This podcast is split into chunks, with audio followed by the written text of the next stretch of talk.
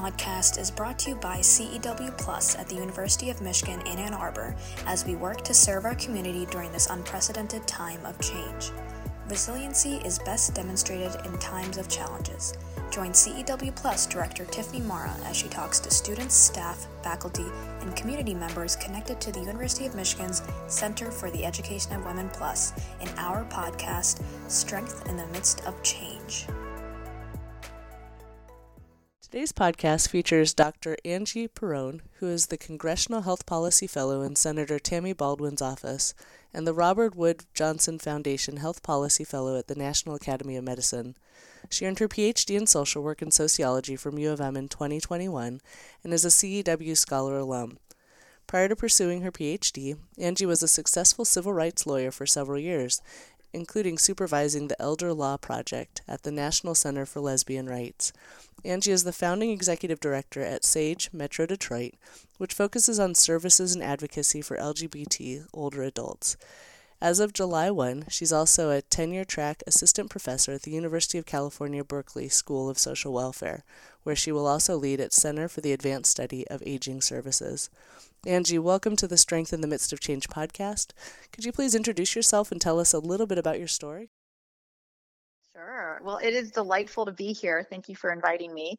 And I feel like you just gave me a phenomenal introduction. I don't know. I mean, I think that um, I think in terms of just adding a little bit more context to my story, I see myself persistently wearing three different hats always simultaneously. Whereas I'm a civil rights attorney, community-based social worker, an interdisciplinary scholar under the umbrella of equitable aging.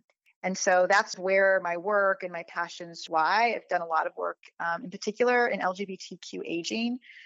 You know, that's one area, but I've also, as a civil rights attorney, I also had a really important thread of work that was focused on workers' rights. And so right now, I'm also really interested and focused on workers and protecting their rights and also making sure that workers who are serving older adults are protected and, and not experiencing discrimination. And in particular, this has come up a lot in terms of nursing homes or long term care facilities, um, long term care um, in the community as well. So, home health aides. And then also making sure that older adults who are receiving those services are protected. So I see my my work right now intersecting workers' rights and the rights of older adults under this larger caregiving lens. Yeah, caregiving is so important right now, especially we all saw it through COVID when caregiving facilities were shut down, uh, closed, yeah. and then also within senior centers where they were um, closed to the public, so seniors weren't able right. to access their families and friends.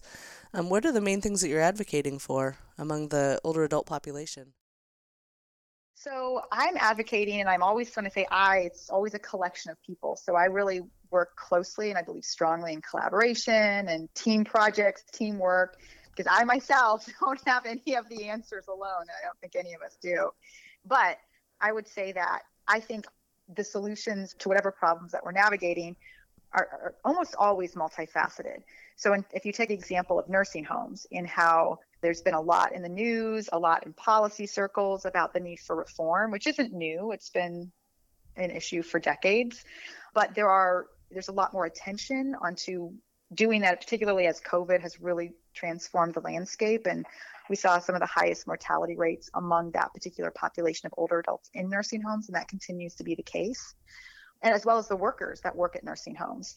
And so I think the solutions right, you know, right there, there's some policies or some pieces of legislation or executive orders or state or federal regulatory proposals that are focusing specifically on increasing the number of nurses required in, in facilities or focusing on pay or focusing on a number of other sorts of issues relating to staffing. There's another thread that's focusing specifically on quality of care and making sure that we have enough measures to evaluate how older adults are being treated and served and what kind of care they're receiving and making sure that that's all visible and accessible to the public so we can just go to the federal government website and be able to see exactly which facility has what kinds of violations and help inform us of making decisions for our own care or loved ones care And so there's a lot of different solutions being proposed. Another one that I think is often under proposed, but really important, um, although it did make it into a really recent report by the National Academies of Medicine, which is culture change and really reimagining what caregiving spaces can look like when someone does need a higher level of care outside of the home. I always think the best solutions are those that cover a variety of different avenues, and those are always the hardest. So when I think of solutions, I think of short term solutions and then long term solutions. And the long term solutions are almost always culture change, but getting there require stepping stones from the short term solutions, some of the things that I've mentioned, as well as thinking short term and long term.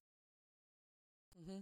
So it's kind of like how at CEW we think about constantly what are things that students will notice now or that staff will notice yeah. now? And then how do we create the long term systemic change alongside that yeah. so that it's better yeah. for the long run and not just for the current batch of students? Exactly.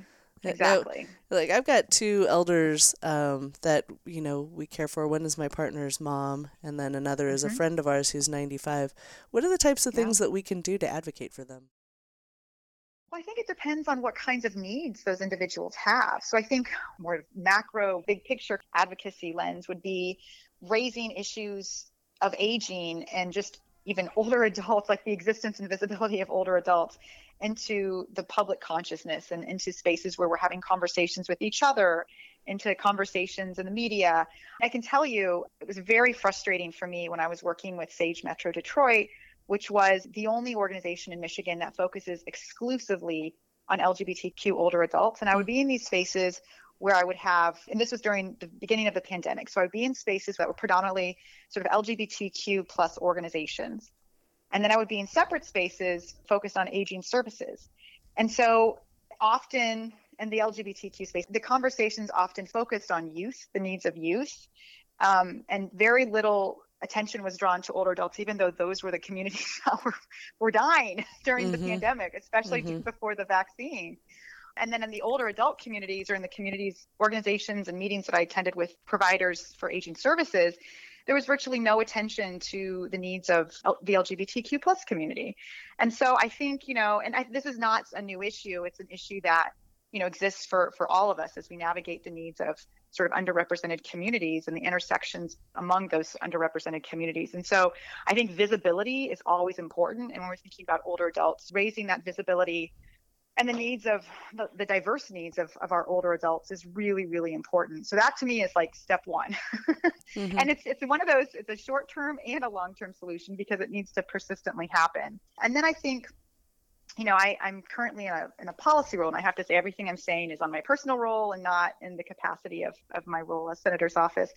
But I will say I was shocked at actually how much the constituents, how much their voices are heard. Because I've definitely participated in many letter writing campaigns or you know you get a message an email where it says call your senator or, or sign on to this comment or, or whatever.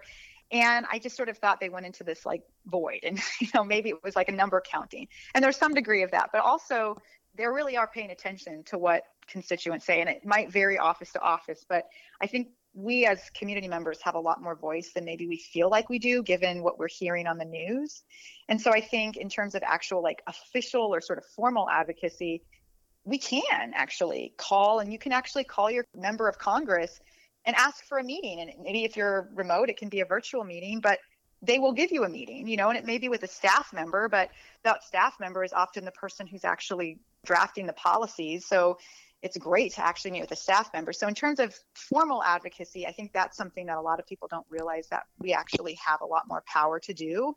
And there's this idea that the rich, well-paid lobbyists are the ones who are making change. And that, I mean, you know, you can't ignore the power of there's some aspect about that in DC for sure. But there's a lot of nonprofits that don't have that kind of background, and that's they don't have high powered lobbyists who are drafting bills and, and writing important policies that are being formed by the community. And so there's a lot that we can do to advocate that's much under the radar and sort of invisible. And again, I'm sort of thinking of more formal ways to elevate issues of aging and support for older adults and we all, you know, issues relating to aging and providing caregiving is new, which it often is for a lot of people. We sort of stumble into this, or a lot of us sort of stumble into this, or an interest in, in aging and providing services or care from our own personal experiences of caregiving. So, you know, we become experts in our own space, and that's power too. I mean, our personal experiences, our personal journeys of providing care eh, provides our first layer of knowledge and experience that we can use to advocate for the services that we need or the services that our loved ones need. So I think there's a lot of different ways to advocate, both formally and informally. I think the first one is just raising awareness and visibility, but then also recognizing our own power and our abilities to do things that might exist outside of formal or non traditional advocacy rules. Yeah, that's great. When I look at you know what you're doing at Sage Metro Detroit, um, can you talk through what are some of the specific challenges with LGBTQ older adults? Sure. And just to clarify, so I'm no longer the executive director there. We hired a okay. new one when I um, transitioned into this role with the senator um, or with this um, RWJF fellowship. And so, but I can tell you sort of generally from my experience there um, and my continued work in that area. So, there are a couple of key issues that continuously resurface. And one is that LGBTQ plus older adults tend to be less likely to have biological caregiving networks and so are often more reliant on same age peers to provide caregiving. And caregiving can be broadly construed as, you know, actual helping with purchasing meals and shopping, driving someone to their medical appointments or driving someone to go get groceries, actually making the meals. Some people are helping other friends with bathing and, and all sorts of different activities, but also just being a social companion and providing that social support on a regular basis and, and emotional support is also caregiving. And so that primarily happens in this community with folks of the same age. And so that means that people are experiencing aging, you know, some of the health issues that can accompany aging uh, simultaneously. Whereas with intergenerational or multi generational caregiving, you might have a child, a biological child, or someone who's taking care of an older adult and so they're not experiencing some of the same you know maybe mobility issues or you know driving limitations or what have you. So that creates some challenges in terms of support and networks. And certainly with covid especially in the early part of the pandemic we saw people were passing away and, and networks of support were dwindling significantly. And so that was a huge challenge. And then the other issue is that we have higher rates of health disparities and, and a number of other disparities in terms of economic um, disparities, higher rates of poverty than cisgender and heterosexual uh, peers. There's also higher rates of social isolation. And all of these things are, of course, related. Decades of discrimination create these structural realities that prevent people from having the same kinds of money to find affordable housing and, and things like that. So uh, I think those are some of the core issues. But I also want to note, though, that this is a community, and this is not a homogenous community, of course. These are folks that are variety is very diverse communities within itself. We have a significant amount of strength and resilience within the community because of, well, I mean, necessity. so I think that there's, you know, we certainly saw also during the beginning of the pandemic, there were both individuals that we worked with who were really re-traumatized or re-triggered from the AIDS epidemic during the beginning of the COVID pandemic because of the level of loss that they were experiencing and the level of guilt that they were experiencing for surviving. That was remnant or it seemed to mirror some of their earlier experiences in the late 80s and early 90s mm-hmm. but also some really creative caregiving solutions that were developed i think also from the aids epidemic that they were reinvigorating during the covid pandemic. And so there's a lot of creativity in the community that exists, I think, because of necessity, but also has provided a lot of good things in the community that I think are are certainly something that have even been picked up outside of the LGBTQ community. So, for example, we were really focused heavily on telephone support as opposed to Zoom support in, one area of our community where that just made more sense. And so we had a pretty robust um, telephone buddy program that was intergenerational and it was really successful. And so we ended up getting, and this was something we had developed before the pandemic. So it was something that a lot of people were turning to at the beginning of the pandemic. And we had this great model that we were able to share with organizations outside of Detroit, outside of even the country. We had an organization that was focused in Scandinavia that was really interested in this model that implemented it. So, and these were not LGBTQ plus communities either. So I think there's a lot to be learned from the experiences here as well. Mm-hmm. Interesting. Why telephone not Zoom? Well, are a couple of reasons. I will say we had a lot of individuals that we served that originally were very resistant to Zoom that then became like lovers of Zoom. They just really, really liked that option. But we did have a group of folks who didn't feel comfortable being visually shown. They didn't feel comfortable using the technology. We had issues with bandwidth and internet bandwidth capacity, which we were constantly trying to help and navigate. But the reality is there were just some spaces that, or some buildings or different circumstances that didn't really provide a lot of options for internet or being able to connect in very accessible reliable ways. So there were a number of different reasons for different individuals. And then there were some other kinds of, you know, Zoom, I think it's gotten better. I, when I say Zoom, I, I, mean sort of the constellation of all of those kinds of platforms. Mm-hmm. They're still working on making them a little more age friendly. So I think they've gotten better. And I will say Zoom, I think, is one of the better ones compared to some of the other less age friendly platforms. But that does create, I think, a barrier, certainly did create a barrier for some of our older adults as well. Mm-hmm. Well, this is really interesting. So, as a lesbian couple with a child, um, we I've yeah. seen a lot of what you're talking about, but hadn't thought about it in this way, of how yeah. our friends really are relying on us, and we really rely on our son for the social support mm-hmm. that we need because uh, some, you know, might have difficult family relationships from their childhood families. Um, yep. Some haven't been able to have children or chose not to. And all of that yep. just complicates what it means to be aging, which is a new perspective that, you know, is important to have discussions about even among my own social group. Um, yeah. It's yeah, it's a really in- interesting conversation that um, I'll definitely carry forward with me. Um, you yeah. know, as, as, even in reading your uh, bio at the beginning here, it looks like you've made a couple of interesting changes. You know, very career deeping moves um, you know, particularly returning to school to earn your MSW and PhD, what motivated you and how has it changed the scope of your work? Yeah, I think that's a, a fun question to kind of reflect upon. So when I so I was practicing as a civil rights attorney. Um, I'd been practicing for eight years, and I was at my dream institution. I, and I still feel very um, a huge amount of respect for this institution. It's called the National Center for Lesbian Rights. It's a fantastic organization. They do great work. So I was doing the work that I really wanted to do as a lawyer, which was kind of a combination of both litigation, where I was writing briefs at sort of trial levels, but also at appellate levels. So I was, you know, doing different levels of brief writing and representing clients and administrative and court procedures. And I was also working with community members on education and trainings and policy work. So it was sort of this like great hybrid of work. And I absolutely loved it.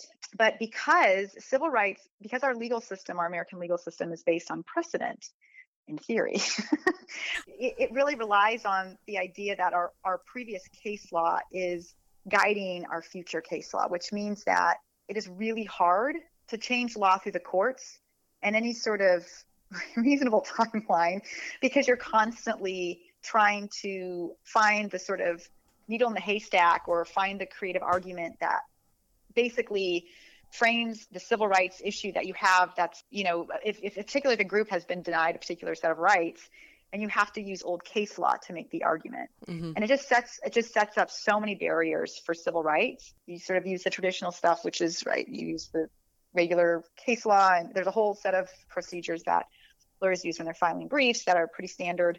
But we also i think in the civil rights community if you are working and representing communities that aren't really granted or have been denied a lot of rights um, historically, you have to be creative. And so, you know, dating back to Brown versus Board of Education, lawyers started to use social science to infuse their arguments or to, you know, to really strengthen their, their arguments and show that, look, the case law may be mediocre in terms of supporting this issue, although we never say that. But, um, but we also, there is this other really important data that we need to incorporate and, and share with you to really strengthen our argument. And we were using a lot more social science research in our cases that were really effective and, and really helpful. And I just found myself kind of gravitating more to trying to understand that world as, as a really another really important tool to creating social change or helping move laws and policy forward. Um, and so I found myself working with experts and, and doing a lot more of this and wanting to to learn it myself. So that's ultimately what motivated me to to sort of transition into getting a PhD and um, some graduate degrees at the University of Michigan, I really wanted to better understand how to how to use that tool to affect social change in, in conjunction with the law as well. You had mentioned early on how you really wear three hats in all the work that you do. Like yeah. between your social work degree, your legal background, um, your policy work, how does that all intersect to inform how you create change?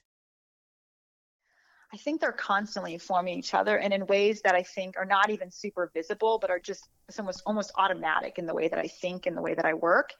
And I think this is just sort of how I operate since like forever. And you know, I mean, I, I can think of even my college degree. It was in like individualized plans of study, which was basically like that's what my degree says. And it's this idea that you know I took a lot of different disciplinary courses in different disciplines and created a path that made sense to me. And so I, I really have always kind of been an interdisciplinary person and, and I'm always looking at like different ways that we can solve a problem.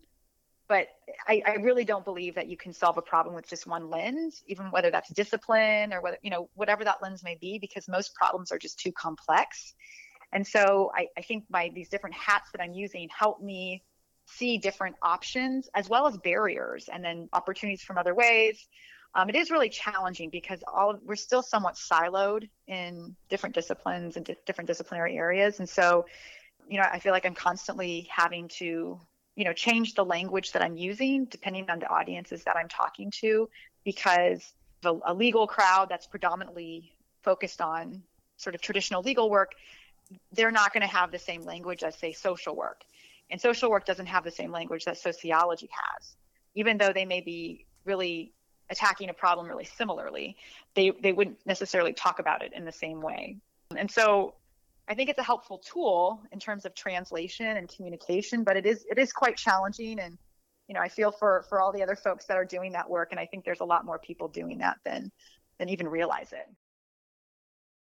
Yeah, it's interesting how you code switched even in this interview of at the beginning. I heard you mention macro, and I'm like, oh, social work. And then you're talking about case law just so fluidly, like adjusting the language in answering different yeah. questions. Uh, so um, I see that you started a new position at UC Berkeley in the School of Social Welfare on July 1st. Um, can you tell me a bit about the Center for the Advanced Study of Aging Services and uh, what you're hoping to learn there? Yeah, so I'm really excited about this. So this is a really a center. It's housed in the School of Social Welfare, which is exciting. And it's really focused on sort of improving services for older adults by taking a multifaceted approach through research, community collaboration, and education. And again, I'm thinking of community broadly. So, community is the actual sort of community members, the community leaders. I think policymakers are part of our community, and then also students are part of the community. I mean, there's just different communities, and so we we are really looking at involving all you know this this wide constellation of of people and groups to make aging services better for for older adults. And so while it's, you know, it's it's a center which tends to be sort of more perceived as like a research space and it certainly is, the mission really is it's really focused on this broad approach that's going to actually help on the ground as well as help with, you know, through education of our students as well. That's great, meaningful work. When you think about if you could provide advice to yourself when you were in school, you know, what advice might you give to current CEW scholars for pursuing a meaningful career? I think there are a couple of things. So I think that one is, I mean, CEW itself is such a great network of support, and I think tapping into that is really helpful. Um, but also, University of Michigan is such a large institution and also has a lot of resources that are sometimes known and sometimes unknown. And so I think places like CEW and others can help um, help us navigate some of those known and unknown resources, especially when you know you're at an institution as large as the, the University of Michigan. That, I mean, it's so well networked. I mean, there are so many alum. I mean, I was just at an event last night for my work, and I had a U of M like lunchbox and then like, from a distance i heard go blue i you just i you know no matter where you are there's a u of m person and so there's a lot of privilege and, and power that I think is, is, is comes from actually coming and being a, an alum of this institution, which means that there are resources that we have both here, again, whether they're known or unknown, as well as after we graduate. And I think it can feel really frustrating for a lot of folks at such a large institution where there are a lot of challenges for I think a lot of people at the U of M for a variety of reasons, whether it's a lack of racial representation or linguistic representation. There, there are a lot of challenges, but I think in, there are also the school just has such a strong network of support and resources that you just other schools don't have. And so I think that really benefits us in terms of our career trajectory going forward, whatever career trajectory that that may be, is having a really large network of mentors or potential mentors moving forward.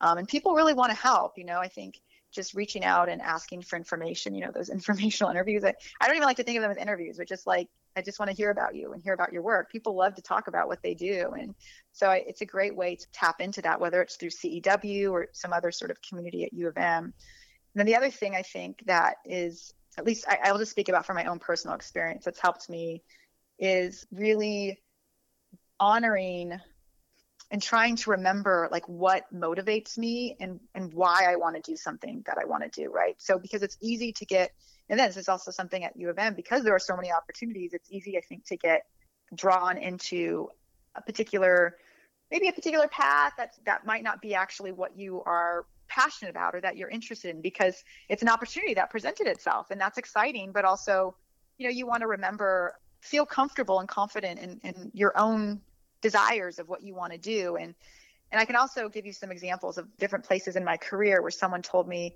you will never succeed if you go this route right so for example mm-hmm. i had earlier in my career I, I was told first of all, so many examples of this. don't become a civil rights attorney because it's first of all, it's really, really hard to get a job at a civil. It's really, really hard to get a job at a nonprofit. I don't know if a lot of people know that, but it's incredibly hard to get a job at a nonprofit. Mm-hmm. It's, it's surprisingly hard, despite the fact that the pay is really low. So I was told, don't even try. It's better for you to be strategic and focus on these different paths. But I really, really wanted to do nonprofit work, and so I mean, I did do different types of legal work, but I really focused heavily on doing all sorts of non-traditional things to like find that path and that sometimes it's what's needed but I, I really had to drown out those voices that said don't do that. And similarly in sort of the research space there were a couple of people that said don't focus on lgbt stuff. Don't focus on research in that community because it's not considered meaningful it's not considered credible it's not considered real research.